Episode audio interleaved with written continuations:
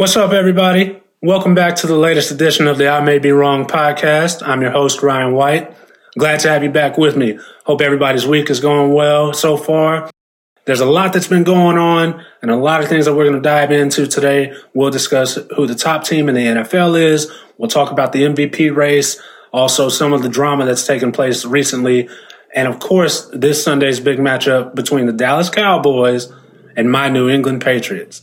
But first, before we get into all of that, we got to talk about the biggest headline that came out of last weekend's action. Alabama quarterback Tua Tagovailoa, I hope I got that right. It's a tough name. Tua went down Saturday in the second quarter against Mississippi State. He was heard screaming in pain. He couldn't even walk, so they had to cart him out, cart him to the locker room. Everyone was suspecting that it was one of his ankles again. He had tightrope surgery performed on the left ankle last season, and about three weeks ago, he had that same surgery performed on his right ankle. But then news broke that neither of those was the issue. He had suffered a severe hip injury, essentially the same injury that ended the great Bo Jackson's career. They had to put his hip back in place immediately so that things wouldn't get worse. He had surgery on Monday morning, and the report is that he'll make a full recovery. Now let's talk about how this injury happened. Alabama was up 35 to 7 in the second quarter with close to two minutes left in the first half. The question everybody has been asking is why was he still in the game? You're up 35 to 7 in the second quarter. You just have you just got him back 2 weeks ago for the LSU game after not having him for the previous 2 weeks because he was recovering from uh, from that tightrope surgery. So you'd think naturally Nick Saban and his staff would err on the side of caution. After the game, when Nick Saban was asked why Tua was still in at that point, Saban said that he had backup Mac Jones warming up, but Tua came over and talked to him into letting him run the two minute drill to finish out the half. Saban obliged, and two plays later, the injury took place, and now Tua's season is over. Now you have pundits like Colin Cowherd and these quote unquote diehard Alabama fans calling for Nick Saban's job. That is utterly ridiculous to me. How spoiled are Alabama fans? I mean, seriously. They lost one game to arguably the, t- the best team in the country, and now to his injury, and all of a sudden they're calling for Saban's job? Come on, man, that's just stupid.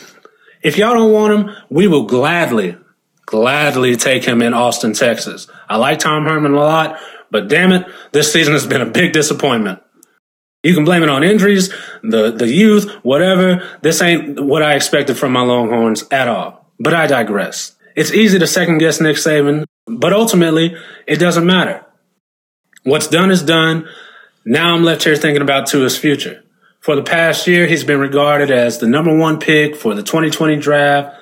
But now this, word is that he has a $25 million insurance policy that's going to kick in, that will kick in in case an injury like this took place. And even though he's covered, it still sucks to see an injury like that happen to him. This is somebody who was highly regarded for the past year as the number one overall pick coming up for this 2020 draft. Now, the expectation is that he'll be able to resume football activities by the spring. To what extent, we don't know. The draft is in April, and as of now, many are expecting him to fall because of his injury. Joe Burrow has moved up into the QB1 slot, and I don't mind that because to be honest with you, this could be a blessing in disguise for Tua. I wouldn't mind seeing him fall in the draft because hopefully he'd fall to a team with a good offensive line and a couple of weapons in place to surround him.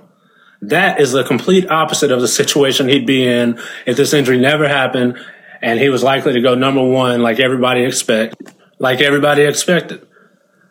I mean, given to his injury history, would we really want to see him with the Cincinnati Bengals behind that offensive line? He'd be hurt so fast. I don't want to say it would be a setup for failure, but it damn sure ain't setting him up for success. Especially with AJ Green on the final year of his contract, and he can't stay healthy either, so he's about to be out of there. So the Bengals would essentially have zero weapons for Tua if he would have went number one or was to still go number one overall. If he ends up falling in the draft, it's not a big deal to me. It, will probably be a better situation for him. You know where I wouldn't mind seeing him fall? To that back end of the draft. You know, those last, I don't know, four picks, 28, 29, 30, 31, 32, something like that. Well, that's five, but y'all get it. I wouldn't mind seeing him fall to those last three or four picks of the first round. You know why? because my team, the New England Patriots, typically drafts around that time. So think about this. All these rumors about Tom Brady leaving or retiring, either way, there's a lot of people saying he won't be in New England next year. What better way or what better situation could happen other than Tua falling all the way to that 31 or 32 pick and the Patriots taking him? Not only would it be great for Tua, but it would be great for the Patriots because now there's no solid answer as to who will replace Tom Brady. I'm just saying. Just saying. I know a lot of y'all probably want him somewhere else. I get that. But I want him in New England. The ideal situation would be for him to come in and sit for a year behind Tom Brady. But as I said, we don't know where Tom Brady will be. But this is all just wishful thinking. Best of luck to Tua. Prayers up to him. Hope, wishing him nothing but a speedy recovery. Ladies and gentlemen, we are in week 12 of the NFL season and I still don't know who the best team is. I still couldn't tell you who the top team is. I know everybody thinks it's an easy answer and expects me to say the Ravens, but I'm hesitant. Yes, I know they're on a roll. They beat my team. Yes, I know Lamar Jackson is the front runner for the MVP trophy. Yes, I know that the defense has taken it to another level since the trade for Marcus Peters. However, I'm still not sure. I want to see how they play when and if anybody is able to slow that running game down or how the offense responds when the defense is having a bad game. I have a lot of questions and not only about them, but I also have questions about the, the other three or four top teams. With the Patriots, I question the offense being able to develop some chemistry and actually get into a rhythm. We haven't seen it yet. The running game has been non-existent, but maybe that'll change this weekend when they get the, their left tackle Isaiah Wynn back. As far as the receiver position, outside of Julian Edelman, they're still looking for answers. The guys haven't been able to get separation downfield, and Tom Brady is clearly growing frustrated. Then you, you switch over and you look at the 49ers. I still have questions about Tom Brady's former mentee, Jimmy Garoppolo. Two weeks ago, after Emmanuel Sanders went down with an injury, Jimmy G looked lost. There were some errant throws. He was making some bad decisions toward the end of the game. Ultimately, they went to overtime and ended up losing to the Seahawks at home. And then this past Sunday, they barely scraped by the Arizona Cardinals for a victory. So I, I just have questions. Then you switch over and you look at the Seahawks. Their defense is a big question mark for me. That secondary on the back end, I don't know. I don't know. not sure how they'll hold up once they come across a really good passing attack. You look at the New Orleans Saints. My question for them is Will anybody else be able to step up if they come across a team that's actually able to slow down Michael Thomas's production? Lord knows that's easier said than done because that man is having a hell of a season right now. 94 catches, 1,141 yards, five touchdowns. He's on pace for 150 receptions, which will break Marvin Harrison's record of 143 from 2002 back in the day when he was with Peyton Manning and the Colts. Before the season started, I had Michael Thomas at fifth on my top 10 receivers, but after the season is over, I definitely have to reevaluate that list. Trust me on that. I'm going to do it. Now let's take a second and address all the drama that's been going on here in the past seven days with the NFL. We'll start with number one. Colin Kaepernick was given the opportunity to have a workout last Saturday. There, the buzz started about last Wednesday everyone got news that the workout was going to take place. The NFL was finally going to give him a chance. So things were looking up. Then on Friday, the night before the workout, you start hearing rumblings of, well, things might be changing. Colin, Colin Kaepernick is uh, thinking about changing the location of the workout. He's uh, having a disagreement with the NFL of some sort. Nobody really knew the details, but they knew it was taking a turn. Saturday morning, it was announced that Colin Kaepernick had moved the workout from the original location to about 30 minutes away from where it was supposed to be because he didn't want to do it the NFL's way. He wanted to do it his way. The NFL wanted him to sign a liability waiver in case he was injured during the workout. He didn't agree with what was on that contract, so he had his team type up their own liability waiver, and it just went on and on ultimately he did end up having to work out, but instead of the 24 scouts that were going to be at the NFL's original location, only eight scouts went to the high school where he had his workout. So for the past few days, everybody's been up in arms, having their own opinion about, you know, how should he have done it? Did he go about it the wrong way? Stephen A. Smith came out and said he highly disagreed with the way Colin Kaepernick handled the workout. Uh, a lot of people felt that way, but then there were a whole lot of people who came back at Stephen A. and calling him all types of names. Uh, we won't get into the details, but they just they completely disagreed with it, and they had no problem with the way Kaepernick carried himself. So now you have all of these pundits going back and forth, back and forth, just going at each other's throat. Who's wrong? Who's right? He should have done it this way. Kaepernick should have done it this way. The NFL is wrong. Kaepernick's right, and vice versa. And it, to me, it's all for nothing because if we're going to be real about it, it's been three years since Colin Kaepernick has played a game in the NFL. Y'all want my opinion? I'll give you my honest opinion right now. He's never going to play down in the NFL again. And it has nothing to do with his talent. It has everything to do with what he did and him kneeling and the reputation the NFL got from it, the negative publicity they received from it. All of these things, all of these things tie into it. And ultimately, the NFL is a good old boys club. So majority of the 32 owners feels a certain way about Kaepernick, and that's clear. If we're going to be honest on this show, he's been blackballed out of the NFL. Let's call it what it is. He'll probably never get a job again. We we all know that, and the proof is in the pudding. It's right in front of your face. It's been three years since he's played. So why all of a sudden are they giving him a workout and giving him a chance? Well, according to some people, Jay Z went through a lot at, once he made that partnership with the NFL. Uh, Jay Z just stayed on the NFL owners and, and some executives about getting him this workout. Let's get him this workout. We can't just drop this. Let's address this. Let's get him a workout. A lot of people were looking at it as a publicity stunt. And honestly, I think it was a publicity stunt on the NFL's part. You've had zero interest in signing this man for three years. And now all of a sudden you're going to give him a random workout out of nowhere. Which, hey, he said he's always ready to go. So that really wasn't the problem. He was ready. He did have, from what they said, a decent workout. But at the end of the day, like I said, it's a good old boys club. Those owners had their minds made up a long time ago. Didn't matter how he was going to perform. They had their mind made up a long time ago. This was a workout that was out of courtesy. They did it to get it out of the way and just sweep it under the rug so that they don't have to hear about it again. That's how I feel. Otherwise, we wouldn't see guys like Ryan Finley or Ryan Fitzpatrick, Jeff Driskel, and the list goes on and on and on about all these backup quarterbacks that we've seen this year get a chance to play. Colin Kaepernick has been to a Super Bowl led his team to the Super Bowl, lost in the final minute of that game. Some people will say, well, his pr- production was falling off by the time he was out of the NFL anyway, so blah, blah, blah. Well, that's not even, I mean, you can look at it that way, but let's remember he was hurt at that time. All I'm saying is, you look around at some of the quarterbacks that have gotten a chance over these past few years, and you mean to tell me Colin Kaepernick can't compete with those guys? Come on. But like I said, it is what it is. He's more than likely done. So everyone who's arguing and going back and forth about how the workout was handled, you could save yourself a lot of time if you just face reality and know what's done is done. He's not going to play again. It's plain and simple. Now let's jump over to last Thursday night, last Thursday night's game between the Steelers and the Browns.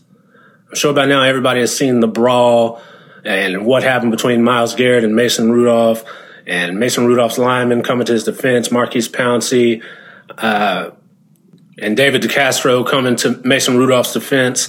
And then you had Larry Ogundele came up behind Rudolph and pushed him once everything was starting to settle down. But everybody's been suspended now. Everybody except for Mason Rudolph. Myles Garrett suspension is indefinite. They're saying it's probably going to lead into next year, maybe four or five games to start next season. To me, that's kind of ridiculous. But again, you can't swing a helmet at a player and connect. You can't swing a helmet, one, but to connect to his head on national television, primetime game, come on, man. You know what the NFL is going to do. They're going to try to set an example, and that's what they're doing right now. So we'll see how long his suspension lasts. Ogundele, or whatever, however you pronounce his last name, the one who had the little sucker push on Rudolph, he got a one game suspension, and Maurkice Pouncey just had his his suspension reduced from three games to two for the punches he he threw and also for the the kick to Myles Garrett's head. Now, to me, Pouncey, in my opinion, really didn't do anything wrong. You kicked somebody in the head that had a helmet on, so whatever. But you came to the defense of your quarterback like 99% of the NFL linemen would do for their quarterbacks. The main person in this situation that I have a problem with is Mason Rudolph. How in the hell are you going to suspend everybody involved except for the person who had the main role in starting it and initiating everything? Yes, Myles Garrett did tackle him at, on that play and take him down. That's what defenders do. But because Mason Rudolph had thrown what three or four interceptions that night, he was already frustrated. There's eight seconds left on the clock. So Myles Garrett's on top of him and you see them kind of tussling. You see Mason Rudolph trying to rip Garrett's helmet off. Myles Garrett took offense to that. And while he was standing up, he pulled Mason Rudolph up by his helmet. He then ripped it off of his head. He was backing off. Everybody had them separated. Mason Rudolph ran after him. He swings the helmet. The rest is history. But to me, you cannot, Mason Rudolph can't go unpunished. To give him a little fine, that's a little slap on the wrist. The guy, you kept escalating the situation from the beginning. Once Myles Garrett let you up, you went after him. They separate you. You go after him again, and so it kept going. He swings the helmet, and, and like I said, it's just it doesn't make sense to me. I feel he should at least be suspended for one game. I don't think he should be suspended for two games, three games, none of that, but one game for sure. If you're going to hold people accountable, you need to hold everybody accountable. That's just how I feel about it.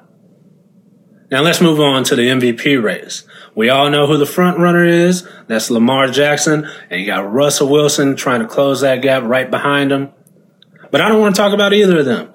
I want to talk about someone who has thrown their name into the conversation recently. No, not Christian McCaffrey, not Aaron Rodgers, not Patrick Mahomes. I'm talking about none other, none other than Dakota Rayne Prescott, aka Dak. Before some of y'all get mad and take us before some of y'all get mad, take a second and hear me out first. I saw a stat the other day that had a list of, of quarterbacks with the most wins since 2016. Number one was Tom Brady with 40, 44. Number two, it was a tie at 38 between Russell Wilson and Dak Prescott. Now, of course, those numbers are more nuanced than we think, seeing as how Zeke Elliott led the league in rushing for two out of those three seasons, and the Cowboys' bread and butter was their running game. But this year, it's a different story.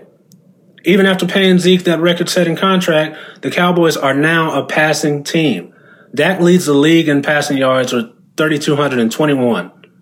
His first two and a half years, he was somewhere around 194 yards per game. His last 20 games, he's averaging 298 yards. This season alone, he's averaging 322 passing yards per game. He's been spreading the ball around. You got Amari Cooper, who's among the top receivers in the league when it comes to yardage. Michael Gallup is nearing 700 yards right now, and Randall Cobb is at 500, and there's six games to go. Dak is known for being the first guy into the facility and the last guy to leave. He's worked his ass off to improve his game, and it's pretty apparent that the work is paying off. You see his little warm up that's going viral now. Uh, it, because it looks like he's dancing, but but even that warm up is part of the small changes that he's made to his mechanic. He has the intangibles that a lot of quarterbacks in the NFL lack. He's a gamer and he's a leader. He doesn't do a lot of talking. He leads with his play. And for this season, he's been playing pretty well, with the exception of that Jets game and those three picks against the Packers. He still ended up almost throwing for 500 yards against the Packers, but still, it didn't look too great. I love the improvement we've seen out of Dak. Because for the past three years, like I said, everybody was bashing him, saying he's the weak link, and now the story has changed. Don't get mad at me.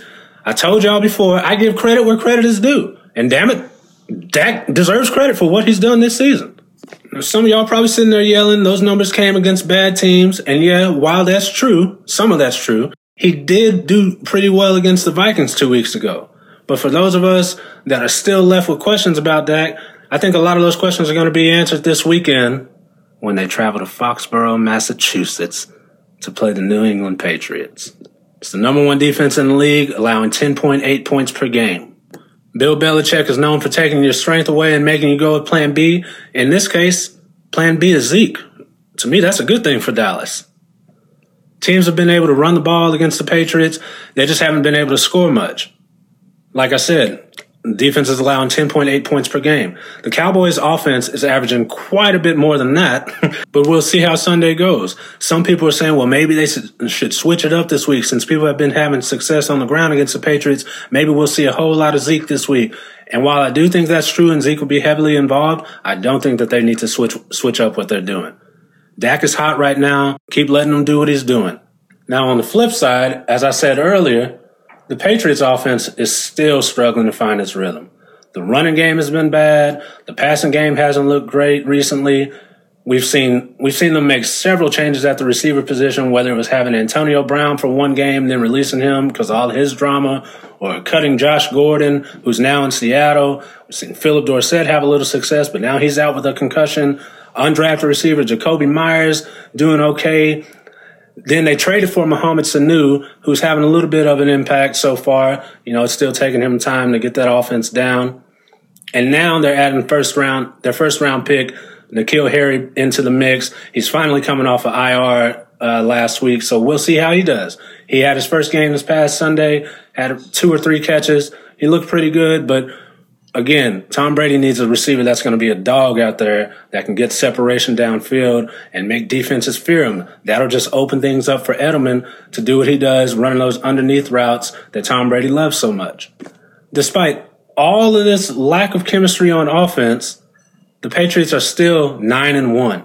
One of my favorite things about the Patriots is that they just find a way to win whether it means the defense forcing a couple turnovers, the special teams making some plays, getting turnovers of their own, or controlling the field position with good punts, keeping people pinned back, or whether it's Tom Brady throwing a lateral to Edelman and Edelman throwing that downfield to Dorsett for a touchdown, like you saw this past Sunday against the Eagles. It doesn't matter. They find ways to win, plain and simple. As concerning as the Patriots offense has been this season, I think the Cowboys' issues on defense are a little bit more concerning coming into this season, they were receiving a lot of hype. But they haven't lived up to it yet. DeMarcus Lawrence got that big contract, and he just hasn't looked the same. He hasn't looked as good as he did last season. I love their young linebacking combo of Jaylon Smith and Leighton Vander Esch, but they've been inconsistent this year. You look at the back end, and not much has changed. They still don't force a lot of turnovers or make game changing plays, but they're, they're solid. One bright spot for the Cowboys, however, has been the addition of Robert Quinn. I've been a big fan of him since he came out of North Carolina quite a while ago. I think he came out in 2011 or 2012. But Robert Quinn actually leads the team in sacks this year. He's got eight and a half. They also made a trade with the Patriots for Michael Bennett a couple weeks ago, and he's starting to look pretty good. He had a couple sacks recently here. And it wasn't that anything crazy happened while Bennett was in New England. They just simply didn't need him. They're deep on, on the defensive line. They're deep at linebacker. They just really didn't have a place for him, and his snaps were decreasing more and more each week. But I'm sure he'll have a chip on his shoulder for this game. I like Michael Bennett, love his play. I'm sure he's going to come into this game and try to wreck it and get to Tom Brady as much as possible. We all know the way to rattle Tom Brady is to if you can provide pressure with a four man front, you're in good good standings. So with Quinn and Bennett and Lawrence and whoever their fourth is, if they can put some pressure on them, the Cowboys can make this a tight game. I think it's going to be a close game. I've already been talking noise to some friends about it. Now let me tell you one thing. I'm never one to initiate the, the trash talking. But if you say something to me, I'm going to throw it right back at you. So after hearing all my friends tell me how the Cowboys are going to kill the Patriots on Sunday, I got to quickly remind y'all the Cowboys have not beaten a team with a winning record this season.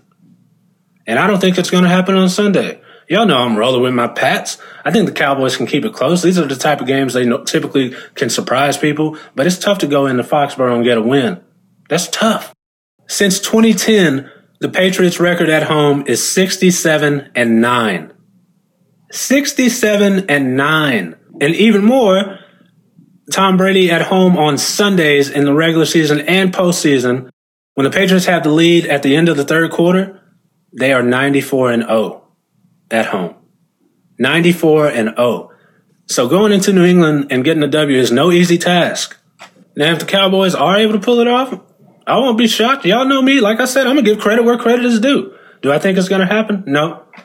I think the Patriots are pissed off right now. Brady's pissed off right now. They're frustrated with the way they've been performing on offense. I actually think Tom Brady's going to play with the chip or come out with a chip on his shoulder like he does every year. I think this game even more so. But ultimately, I'm rolling with my Pats. Y'all know what it is. Let's go New England. Get this W. Let's get to 10 and 1. Keep a little distance between us and the Ravens for that one seed going into the playoffs. We will need that home field advantage. I don't really want to see them go to Baltimore and have to play Lamar Jackson in Baltimore in the playoff game. I'd rather them, if that's how it happens, I'd rather them come to New England. So Sunday afternoon at 325, we're going to see what the Cowboys are about. I've been talking about them nearly every show, how I, I think they're good this year. I think they'll do something we haven't seen them do in quite a while. And I'm actually not against the Cowboys. I just, you know, this Sunday I'm against them for sure. I live in the Metroplex, so I, I can't have them beat my team. I'm to have to hear that for the next five years, even if the Cowboys don't do anything in the postseason. They could not even make the playoffs, and I'm still to have to hear about how they beat the Patriots. But like I said, I don't think that's to happen. We'll see on Sunday, and I will damn sure get back to y'all next week, and we will be talking about it. I'm to have a special guest on next week as well. One of my boys is coming to join me. He's been wanting to get on for a while, and he is a Minnesota Vikings fan. Told you I had a few of them that were, that were friends. I don't know how it happened, but I don't know. They're Skol till they die. But anyway, thank y'all for listening. I appreciate y'all, as always, taking time out to check me out. Uh, go follow my Instagram page. I may be wrong podcast underscore after every word. Let's go get this win on Sunday, New England. I may be wrong, but I doubt it. I'll talk to y'all next week. Thank you.